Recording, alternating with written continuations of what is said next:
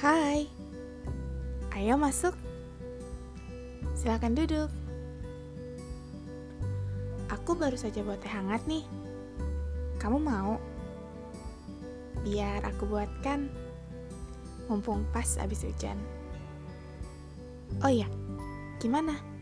Ada cerita apa hari ini? Tunggu, sebelum cerita, aku mau nunjukin sesuatu dulu. Lihat nih, aku baru beli buku baru. Aku nggak tahu sih buku ini seru atau enggak.